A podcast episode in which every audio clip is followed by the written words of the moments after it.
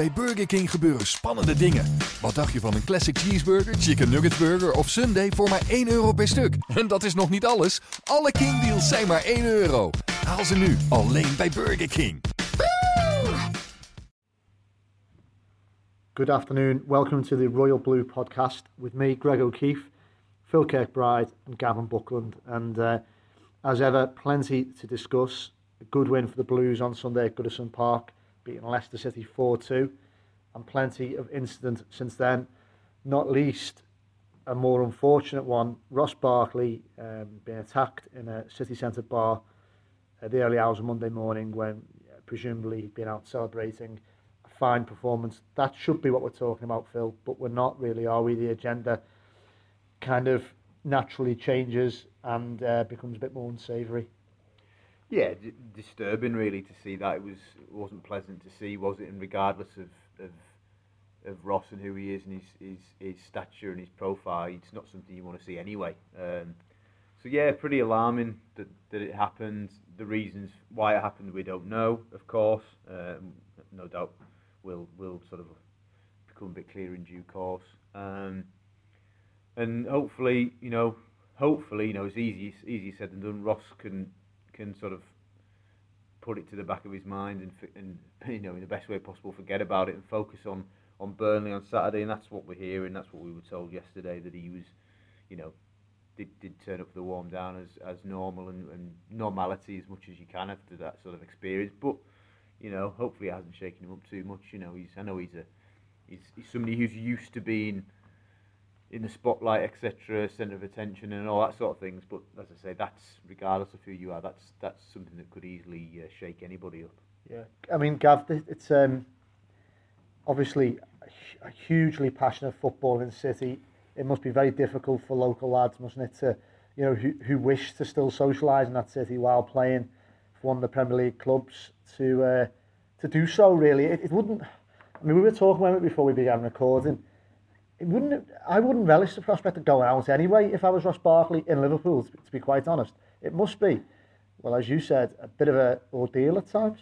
It is. Um, I think it's an ordeal for any Premier League footballer. That's like sounds slightly um, odd when you consider wages and stuff like that but you never sure to, to get around yeah, it like, yeah yeah. Yeah. Don't know, there's probably a few, probably still keep their hands in the pocket, you know, but uh, mention no names. But I think um, think it's any football, not just local footballers. I mean, it's, it's social media, phones and stuff. And, and there was an interesting article on one of the nationals about Troy Deeney, who's by no means, you know, the Premier League's highest profile player, but he, he is, you know, uh, quite famous and, and, and night out, I think he had in, in Birmingham, and, and I think that ended up in, you know, allegedly a bit of a scuffle that he was no party to.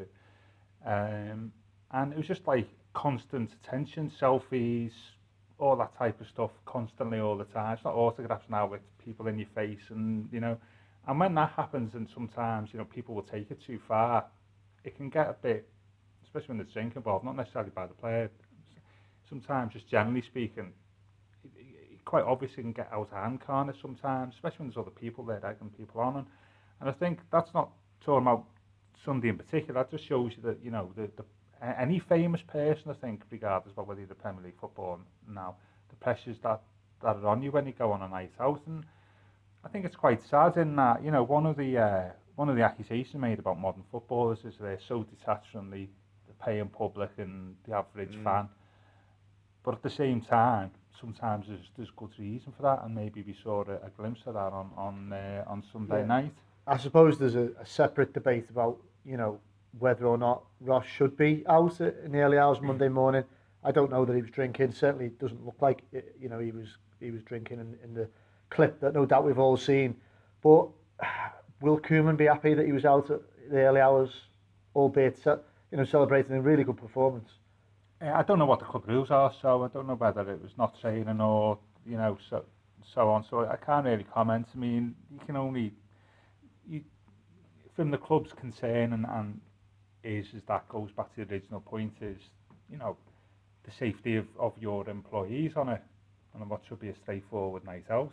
And um, you know and we've known local footballers have been targeted before don't we over many years. And it, it's gone back goes back to the the 60s um, you know and um, I think that's where I'll be as a as a club, generally speaking about football. That's what I'd be more concerned about the general safety and uh, their, their vulnerability on a night out rather than whether they should have been there in the in the first place if they've got training the next day. We'll, we'll obviously hear from Ronald at his press conference on Thursday, I think it's 2 o'clock, uh, Thursday at Finch Farm, and, and of course he'll be asked about it, and Ronald being Ronald will will address the question and, and give a, a, a straight and honest answer as he always does. I'm, I'm, I'm confident and positive he will. But it'd be interesting to see if he reveals kind of even a, an inch of or a little glimpse of what he's spoken to Ross about. Because look, Ronald Koeman at however old he is and Ross Barkley at 23 have got different ideas of a night out. Of course, you know, let's not you know that's that's obvious. But Ronald quite pointedly made a, a, a remark early in the season about why he chose not to live in Liverpool because he says I'm the Everton manager and basically saying I, I probably couldn't go out for a meal and the glass of red wine as he loves so much without kind of getting you know not not badgered you know I don't think he was being disrespectful but having that attention so I don't know not that Ross would now maybe need telling of course but I'd be I would I would hazard a guess that Ronald will be kind of offering him that kind of advice say look well I made the decision not to live in Liverpool and, and socialise in the city because of who I am and my yeah. profile. Maybe it's something you you may now want to consider. It's difficult for Ross. He's 23 and it's his home city. Why should he not? Yeah. You know, is, is the obvious question. But he may uh, he may uh, sort of think sort of otherwise now. Well, obviously, you know the one thing that Koeman does want to do is offer him uh, a contract. Um, moving on to on the pitch matters even though it's not strictly that, I'm afraid. Um, and at the moment, there's, I suppose, a very real chance that he may well be moving from the city um, prematurely. I would have thought most Blues would think. Phil, you wrote an interesting piece on the site yesterday. Um, very, very sort of brief summary.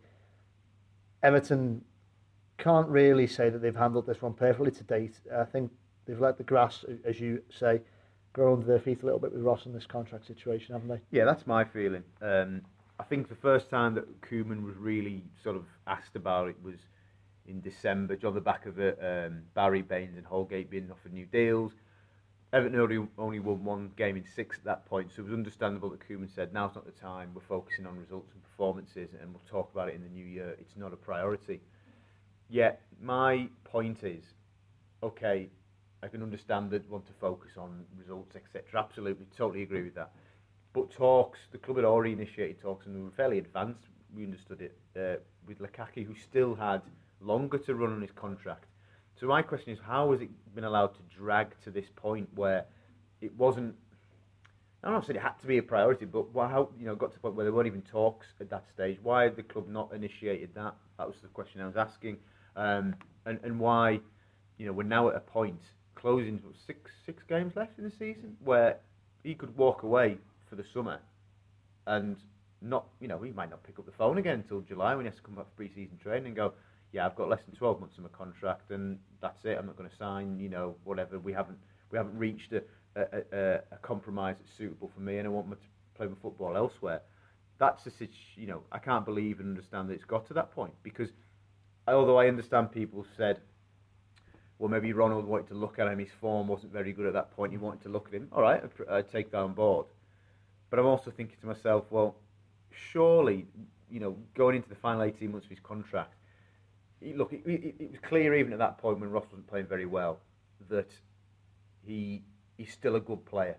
It wasn't like Ronald had gone, this fella's rubbish, we'll never need him again, just let his contract run out. So give Ronald that time to properly assess but still ta- start talking about a contract, still try and initiate a deal because if if Ronald then goes as he was now because of the back of these performances, this player is one of the players that can make a difference to Everton, and I want I want to do everything to keep him. You've done it, brilliant. Everybody's happy. On the flip side, if Ronald goes, you know what, I'm willing to listen to offers. You are quote unquote protecting your asset, like the club did with Darren Gibson. He, we didn't even have a manager and handed him a two-year contract. Yeah. So you know that's what I'm saying. I don't understand how it's got to this point.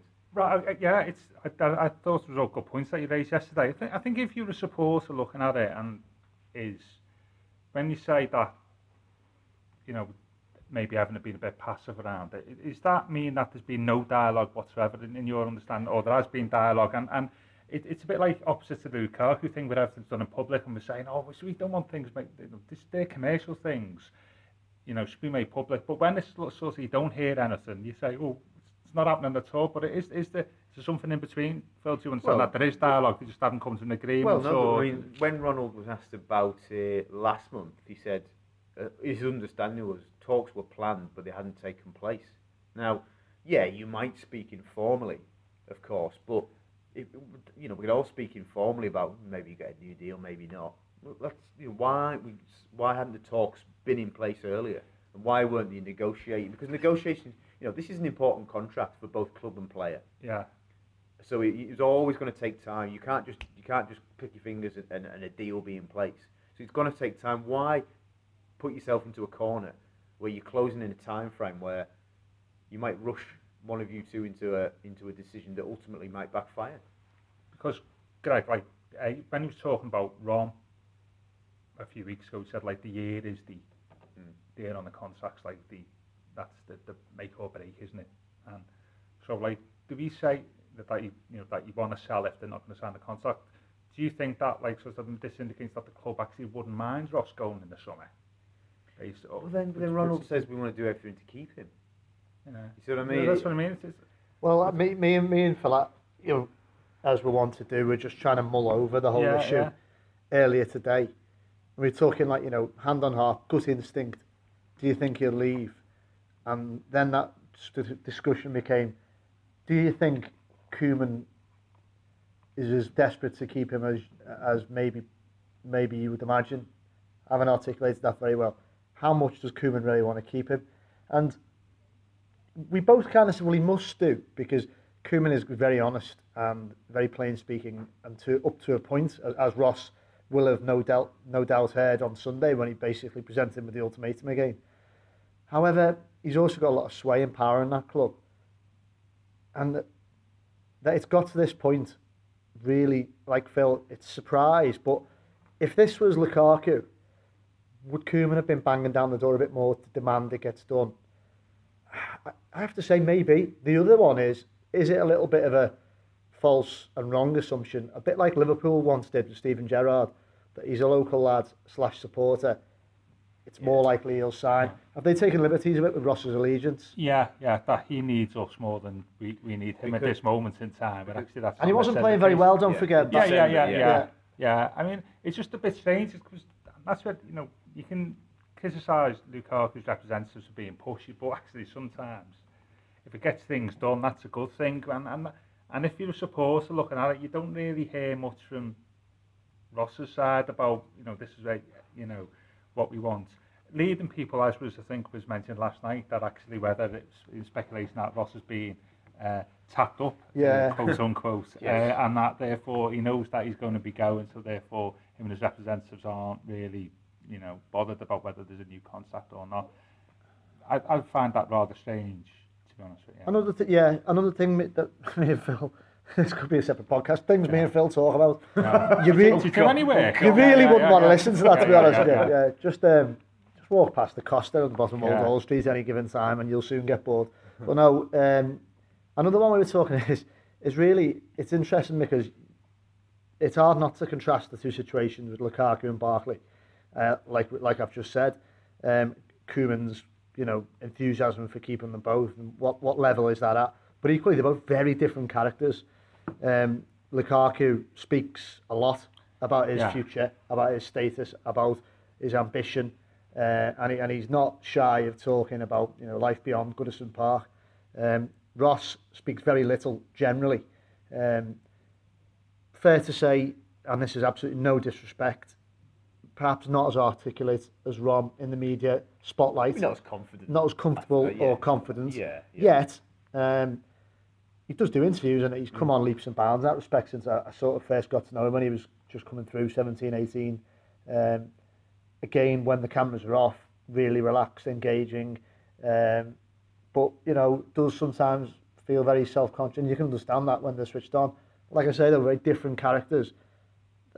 Your point, Gav, is that the, the, you just can't, because Ross is so quiet, you just don't really know his intentions, do we? Yeah, or, or those of his representatives, and, and, Yeah. and that's the thing. And, and say going back to Lukaku, that it's it's the complete opposite Yeah. end of the stick, isn't it?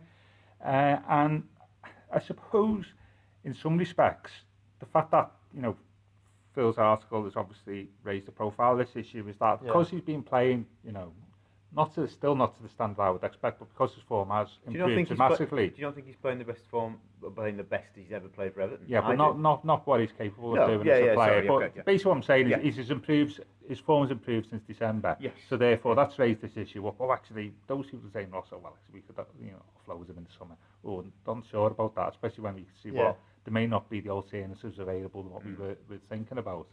And I think as a consequence that this has become now like top of the, the sort of in tray, I suppose. Mm. If you're an Everton supporter, what you would want in the club's in tray to, to resolve. And I think, as you say, it's it's it's, it's slightly uh, puzzling how it, it's managed to happen I- um, outside of like the general gaze of the supporters and everybody else, really. You know. Do you think it's a hangover of all of a sudden Everton went from a period whereby they had three big players making decisions at the club. They had a manager, okay, let's say a manager.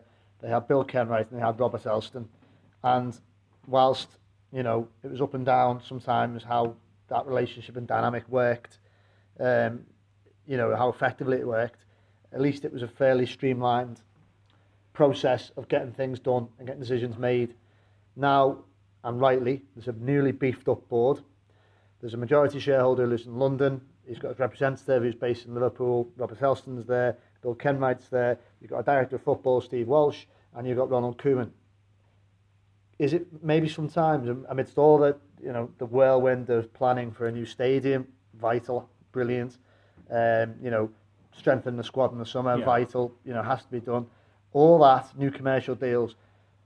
I mean, do I sound naive to suggest that a, a, a contract like that has just slipped through the cracks? Because it's not an insignificant thing. No, it's very significant. if you're thing, talking if like you- an yeah, accountant's terms, Yeah. as Phil used the term asset, yeah.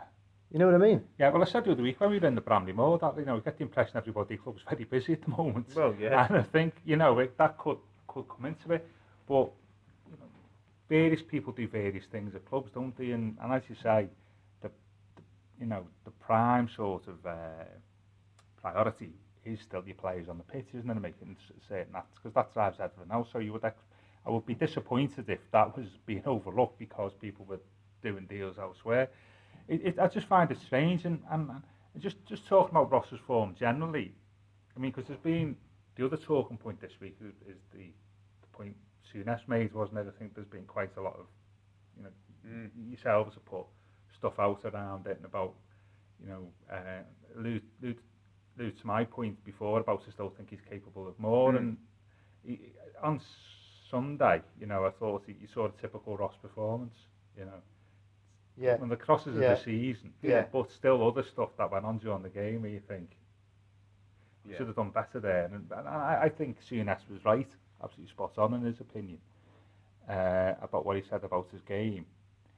Uh, and, you know, but at the same time, Ross is improving. Yeah. I think, yeah, I think Souness, his point, his criticisms taken in isolation were valid. I think it was over the top the way he, he sort of expressed it. And I think it was unfair to pick on just Ross after the derby. But certain things about what he said, as much as people might, might not like to hear from a former Liverpool manager and player, were fair comments, Yeah. in, in my opinion. Um, and I kind of the thing for me that he didn't mention was I don't think he scores enough goals for a player of his ability and someone who's playing in an advanced position now. His assists have improved immeasurably, and I love that from him. But we, we've said on this podcast we need Doesn't goals from enough, midfield. yeah, yeah, yeah. We need goals from midfield. He can score goals. We've seen that, but no one shoots him outside the box. That might be a wider issue. But uh, yeah, I mean that's the thing, isn't it? Uh, You know, Keown was out on Sunday saying how brilliant he'd been and Yeah. um, talking up him and Tom Davies rightly. Uh, he does, Phil, doesn't he, kind of generate, you know, polarising opinion. I think I think in summary, if he wasn't if he wasn't any good, nobody'd be speaking about it, would they? Absolutely, And yeah. that's what Ronald said, didn't he? Yeah. When he said Ross came to me, he wasn't happy with the public tough love, public criticism, public sort of obsession, if you like, of Yeah. talking about him. But as he said, you should be worried when I'm not speaking about you. Yeah. Yeah, I mean, and that, that goes back to the point about Ronald's view of of uh, of Ross. The fact that he has spoken publicly about him, about needs to improve, actually shows that he genuinely Yeah. cares about him anyway and about his development, which means that actually you read into that he probably wants him at the club. To say another point, it's not the first time I've heard Graham Souness and over the top mentioned in the same sentence. by the way, like, you know. Uh, Having said that, I mean, Souness is the, the best midfield player I've ever seen, so I'd like to... mind it in, lads. No, no, no, I know, Never I'm, no, no, it isn't. I'm just talking generally for Scotland and Middlesbrough. You know, so I would value his opinion about uh, Yeah, an Everton yeah. midfielder, you know, highly. And I do think what he said was uh, was uh, was right. Um, you know that he and, and there was it happened on Sunday in the fir- I know I know it's easy to pick on these points, but in the first half on Sunday there was a pass to the right and I can't remember who he should might have been Holgate and he didn't do it and you could see the the crowd badger him now, don't they, when he's got the ball. He didn't pass, I think went off the throw and then he give immediately give Holgate a hospital ball like between him and the other player and there was just two obvious simple things to do, but because he overthought things, it just didn't happen. But when he produces crosses like that on uh, on, on on Sunday, it sort of makes up for it. But he does need to score more goals. I mean, uh, th- there's a wider point there, isn't it? Rom's got 20, was it? I lost count, is it 23? 23 now. Yeah. I think I'm right, our next highest is four, Mm. Yeah. you know, Yeah. which is, let's But, I face mean, it, given having Ross stick, there's a hell of a lot of other players there, isn't there? Having You said know? that, how many different goal scorers have Everton had? I think it's 17, yeah. Which is a league high. So, in terms of the team, you can't complain, but I totally, yeah, I totally It- it- take your it's- point.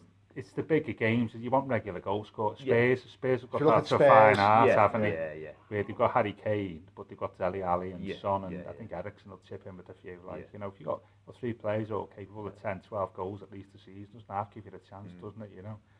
But, um, and I, that, that was, that, I thought Souness's points were, were valid about Ross, but I do think Ross has got, got it in him to, to, to make it right. It's just that it is this thing, 23, 24. This contract, as you say, is the, is the, the Really key one. big That's, one, these are the isn't peak, peak years of his career, aren't they, the next four or five years? Definitely, definitely. But just generally speaking, on Sunday, good performance, pleased. Yeah, you know, I think it was, mate. Yeah, I think it was um, obviously a much changed Leicester side with half an eye on Wednesday, um, but nonetheless, you could you can see like I mean, they're a strong squad. I think you know I, I know they've had the problems this season. We didn't expect them to have fallen to the low that they did, perhaps, but um, you know I looked in that team even without some key players.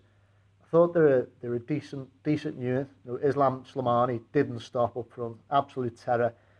One of one of the most energetic performances I've seen from an away player for a long time. Really led the line. He was a nuisance. Uh, you know, going through, you know, obviously um, without Morgan, susceptible a bit more at the back, uh, and we took full advantage of that. But um, yeah, I think it feels sometimes as if the conclusion for a while has been that we're going to beat the teams below us in the table Yeah, that's yeah. you know we've got we've got we've got too much for them, and we had too much for Leicester in the end. yeah. Yeah, it was a bit. It was it was un, you know, it was a bit too wild. It was a bit uncontrolled that game, and it wasn't ideal. But when one team had to take control of it and, and keep hold of that stranglehold, we did it. Mm. I, you know, I, I think massively heartened by that fact though that we now go into Burnley on Saturday and go and win that game because because for too long, for Yeah. too long it's been, "Ooh, I don't know, but you know, almost hanging your hat on Everton winning at home now. Well, by by four. Yeah. I mean, it was 26 goals isn't in seven home games, but it is interesting. But having said that, there's a couple of people who just stand out performances for me on on uh, on Sunday. Sunday. I mean, I think Schneiderlin, it's not what he does uh, himself, but what he allows other players to do. That I think is we missed against Man United and Liverpool, didn't we? I think Tom Davies has obviously got a bit more freedom, hasn't he? Yeah. Uh, and looks a far better player when Schneider. Gueye looks a better player with him in yeah, the team. yeah. And I think, um, Barkley does. yeah, you know what I mean. And I think like just by him being on the pitch Mm. makes other people fulfil their roles better. And I think you've seen that. That was the big thing you took from Sunday compared to Yeah. the Liverpool and Man United games. Even though like Leicester, I say not the same level, but you can just say if they played in those two games, Snyder, and you may have seen a slightly different. Uh, I'll never, game. never forget the line that Ronald offered uh, after Schneiderlin had signed, and he wasn't he wasn't patronising Everton, but I think he was being very honest as usual, but I think he made a really kind of key point when he said, even in his sort of slightly broken English Dutch hybrid, Schneiderlin is a big signing for Everton, and you now know what he means. He Yeah. totally is a, is a massive signing because he just offers a level of quality that we were missing or lacking, and you know, and that's the caliber of player now. It's, it's you you want you can't sign anybody below a Schneiderlin. No, no, and that's the thing for getting into the uh, the top six, isn't it? You look, you look at, at, you know, as painful as it is to recall recent history, the Derby and United, he would have made a huge difference. Huge difference, Gav. And what it brings me back to a point you made after the Derby podcast. In our disappointment, I thought you made a really, really good observation. It's worth repeating that Everton haven't got enough players currently in that prime age bracket. yeah, that's right. And, yeah. and he, he for me, he's a top class player. He's the right age. Yeah. And as Phil just said, that's got to be the type of signing that we go for I mean, to be fair, you know, Bolasie just at the top age. I said 24 to 29, didn't I? I yeah, think. yeah, Bolasie is just the top age. I think it's Gueye is 27, isn't he? So Yeah, he's yeah, in that yeah. sort of right, right, the you know, the middle of that range. Uh, and and that's it. Um, going forward, those players in in the peak years who were like the fin the finished article, uh, as such, have still got that right balance of of fitness, mobility, but you know, with experience as well. I know that can depend what age you are as well, what position you're playing. But that to me, I always I like to see a hardcore players in that in that age group. But it was interesting to the other one uh, on Sunday, and last two games come back from a disappointing derby performance has been Mason Holgate, who I thought was excellent again on on uh, Sunday. Apart from maybe should have taken. Oh, yeah. Uh, Well, look, he'll learn from yeah, that, yeah, won't he? yeah, that, yeah. that wasn't, uh, yeah. You he know what I mean? He's going to learn from that. Yeah, yeah. It, it's sad, isn't it, when you talk It about is, that, you know, in this day and age. But That's just an age thing. That's entirely forgivable for me. to be fair, you know, he was he was not placed in the best position in, in the derby, was he? Wide, wide right, as it were. Maybe not his natural position, but No. to come back in two in two tough games in their different ways and Yeah. play really well at right back, Yeah. uh, which again may not even be his natural position. I think reflects well on him. It does. Totally agree. For me, he's never a wing back. He's he's not comfortable enough getting forward. He's athletic enough, but he's just not an attacking full back. His, his crossing is, isn't good enough at the moment. Anyway, he doesn't see a pass um, in the same way. Maybe we've, we've been spoiled by Leighton Baines and Seamus Coleman. Um, certainly in like you know kind of getting bombing on. You know, Coleman, God love him, his crossing was up and down, but what a player.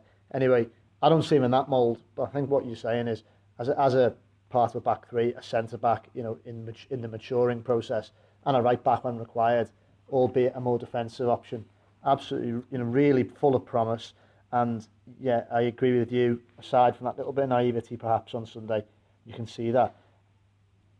Go on, I know. I was just yeah. going to say it was there was something I, I was something over the weekend about the, the teenagers in the Premier League this year, the number of minutes that played, and there's there's very few teenagers who actually play in the Premier League, isn't it? And most of them have been from Everton, Everton, this Tom. Davies, him, I, I think there's only Rashford, I think, who's Yeah. had a loads of minutes. Yeah. Uh, I think Davies had the same number of minutes. Uh, um, as um, and you know that just shows you the um, you know like the the um, sort of the, the good teenagers who are coming through, but also how difficult it is for them Yeah. to adjust to the Premier League. That's where I was coming from. Holgate after the like sort of ropey derby performance, which may not necessarily be in his his fault uh, completely, but to come back and play really well in the two games, Yeah. I've been really pleased. No, no, definitely. Um, and I don't want to kind of get dragged into the cycle of, you know, ev- game by game discuss. But Joel Robles, for me, suggested again on Sunday that we do need to strengthen it as a number, bring in another strong contender for number one. I, I still can't see beyond them being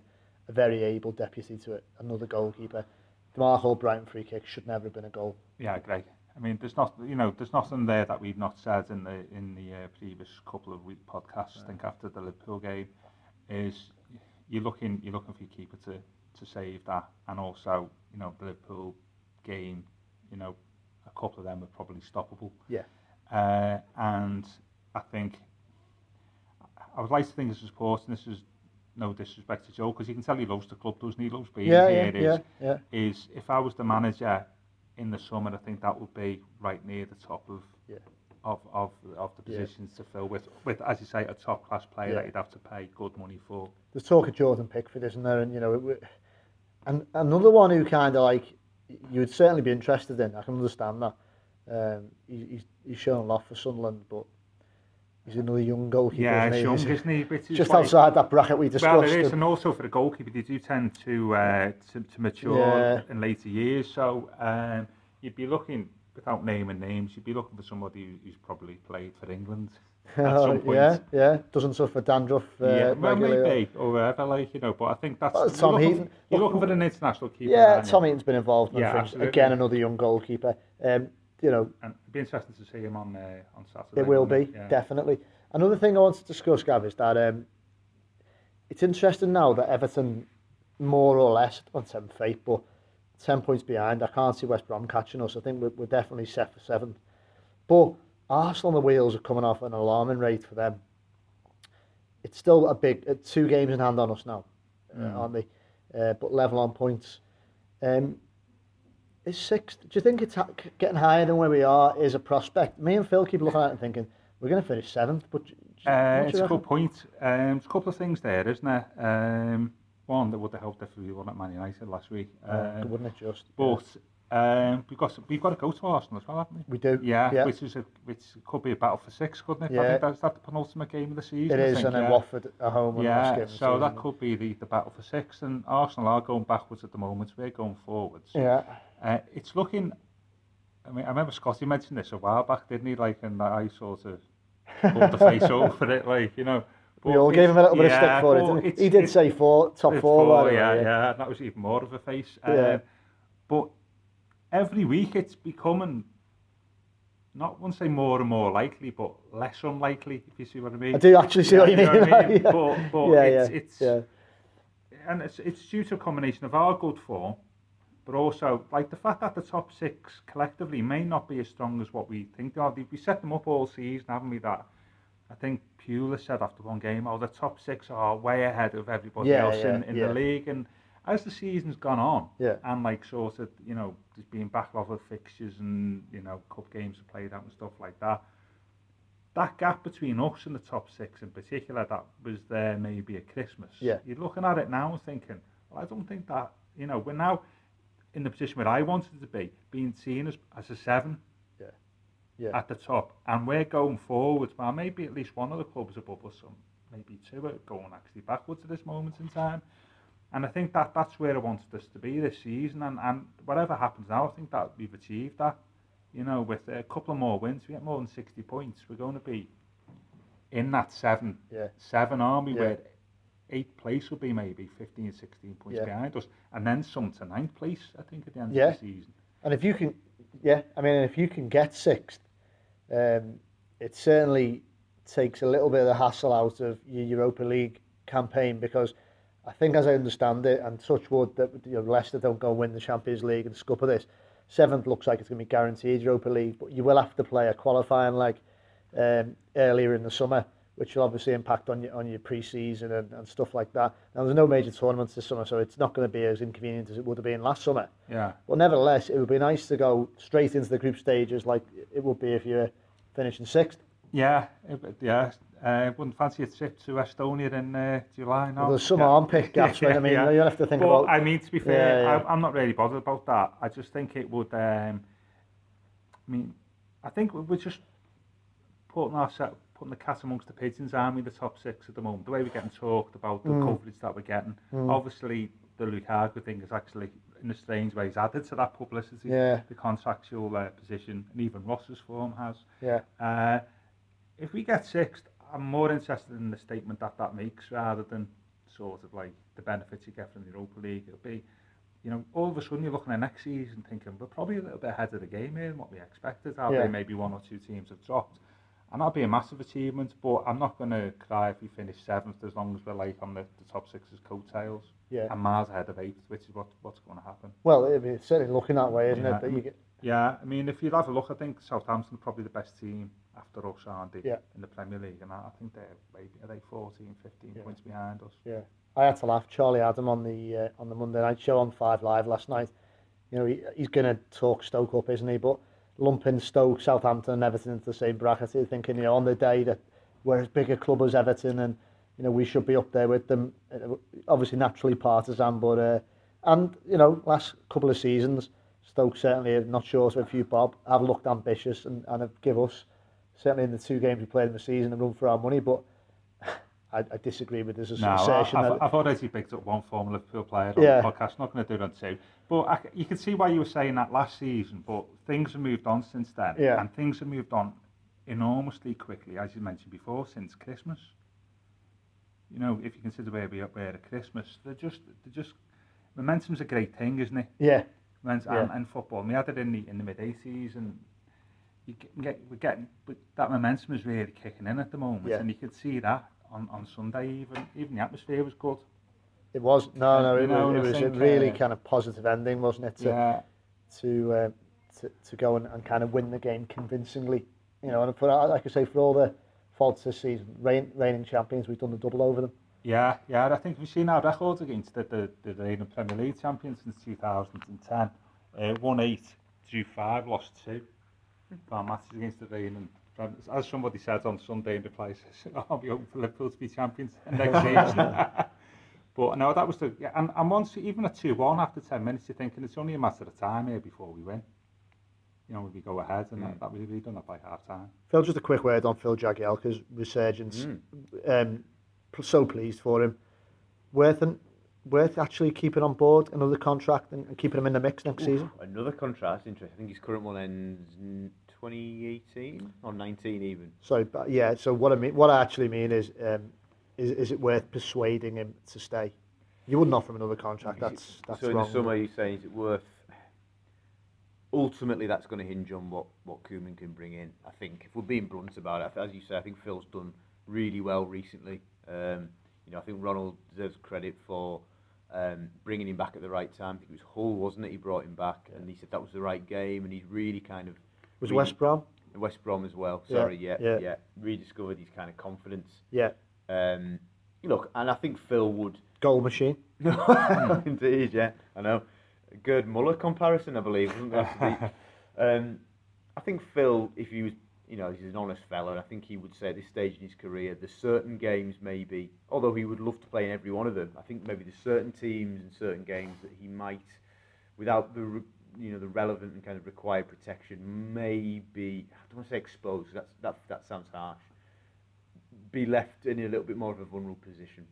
I thought United was perfect because of the way they play. Yeah. Zlatan, you know, Zlatan's a great player, and brilliant player, but Williams and Jags really managed him well in that game, and I think thought he was good Sunday, um, and I think he'll be. I think he's good enough to again to play Burnley. I think if they play Vokes and whatever, you know, I think he's, that's ideal for Jags. He's bread and and he can still operate at that level. I'm just very mindful of Sylvain Distin, and we've spoke about Sylvain before on this podcast. Terrific in the 13-14 season with Jags. Genuinely, maybe he didn't play his that's best he maybe ever played for Everton. Halfway through the 14-15 season, his legs just went from him, didn't they? And he's just nosedive in terms of, in terms of his energy, his ability to influence games. And I think Ronald will be mindful of that. I think he'd be great to have around Jags. But again, the question is, is he happy being potentially fourth choice? Because if you think Williams is ahead of him really because he played more games this season, you know, looking at Michael Keane, maybe another one. You know, ja- you know, if that's if Mori doesn't go, if he stays, you know, if you're Jagielka, you're thinking, well, where am I in the pecking order? I might be club captain, but you know, it's difficult for Phil. Yeah. Yeah, I agree. I, mean, I said the other week, didn't I, that we need at least two centre halves, which then leaves, um, you know, maybe fifth choice centre half if if Funes Mori stays. And like you're saying, therefore, if you want fourth, actually, Yeah, I mean, even on match day squads, you're not going to get in. from you a know. selfish point of view, if you're saying your fifth choice centre half is Phil Jagielka, you're going, crikey, you've got some options, haven't you? But, Yeah. You know, with you know, Phil deserves to be able to go and play football regularly in the final few seasons yeah. of his career. Yeah, I think I think we need three. Not top class, but we need three centre halves that and it's sound sound cruel that not where that, where Williams is the fourth choice centre half is my my particular mm. uh, belief. Yeah. Um, who those three are, whether we, we have to bring all three in, I don't know, or whether Mason can develop, or you make yeah, him the yeah. third, I don't know, but I'd certainly say we ask these our fourth choice centre half, to be honest yeah. with you. Well, um, I'm sure we'll uh, have more to discuss in terms of how Jags gets on at the weekend. Um, finish on a on a on a upbeat note. Um, thank you for listening. This podcast has been short, shortlisted for an award, a regional press award. So that's good news, um, we'll find out in I think about a month's time whether or not we've won that, but uh, amid some high company. So uh, yeah, thank you again for helping us uh, maintain it. Thanks for listening, and I hope you've enjoyed this particular episode.